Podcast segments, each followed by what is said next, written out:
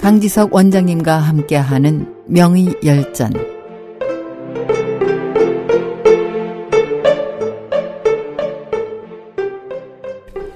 안녕하십니까 SH 청취자 여러분 중국 고대 명의 열전 명대의 대표 의학자 장경학 두 번째 시간입니다.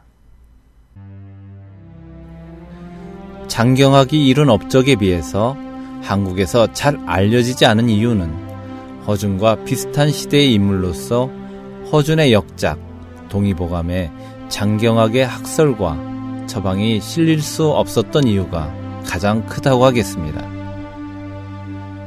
장경학의 진단법과 처방은 현대 중의학에 큰 영향을 미쳤습니다. 일각에서는 장경학의 진단 방법이 현대 중의학 진단의 7, 80%를 결정했다고도 합니다. 처방도 아직 많이 쓰이고 있어 중의학 처방의 60%는 장경학 처방이라는 말이 있을 정도입니다.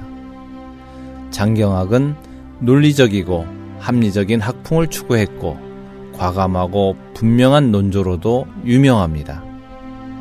비슷한 사례로 체질의학이 창시자인 조선 후기 이재마가 있습니다.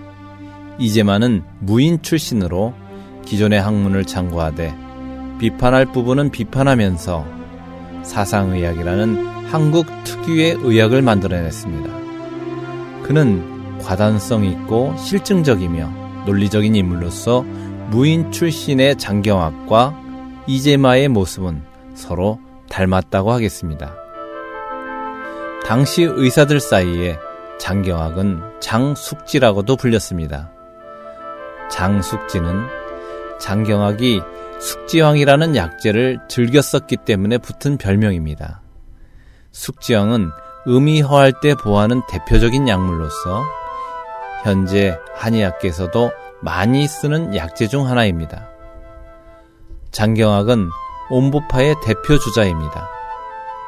옴보파는 신체의 음기를 보호하기 위해서 차가운 성질의 약을 주로 사용한 한량파의 상반된 의미로도 볼 수 있는데 장경학은 자신의 저서 경학전서에서 한량파를 신랄하게 비판했습니다. 장경학은 모든 활동의 근본이 양기임을 강조했으며 양기의 바탕이 되는 음기 또한 보여야 함을 설파했습니다.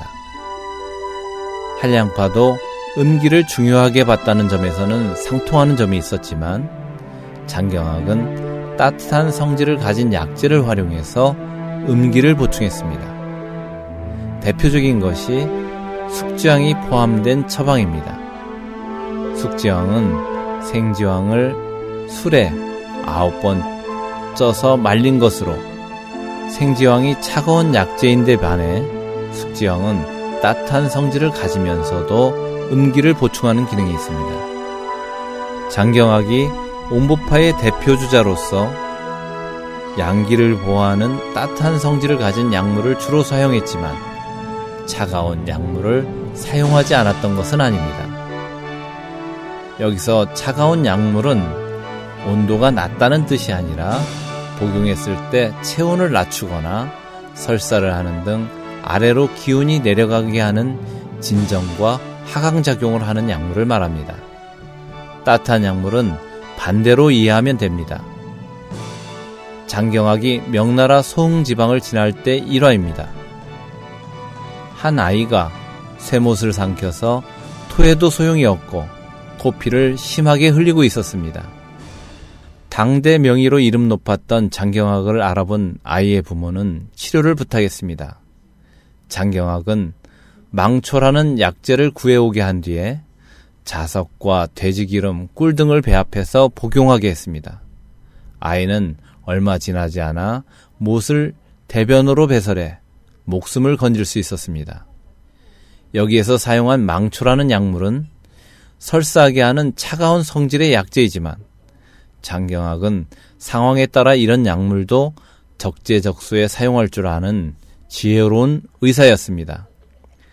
중국의 역대 의사들은 황제 내경을 필두로 하는 원서를 토대로 시대에 맞는 이론과 처방을 개발했고 다음 시대의 의사는 전 시대의 이론과 처방을 연구하고 비판하면서 새로운 영역을 개발했습니다.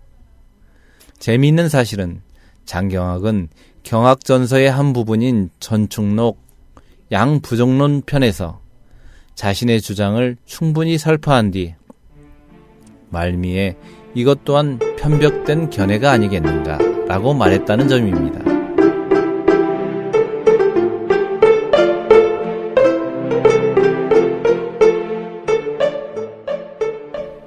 SH 청취자 여러분, 안녕히 계십시오.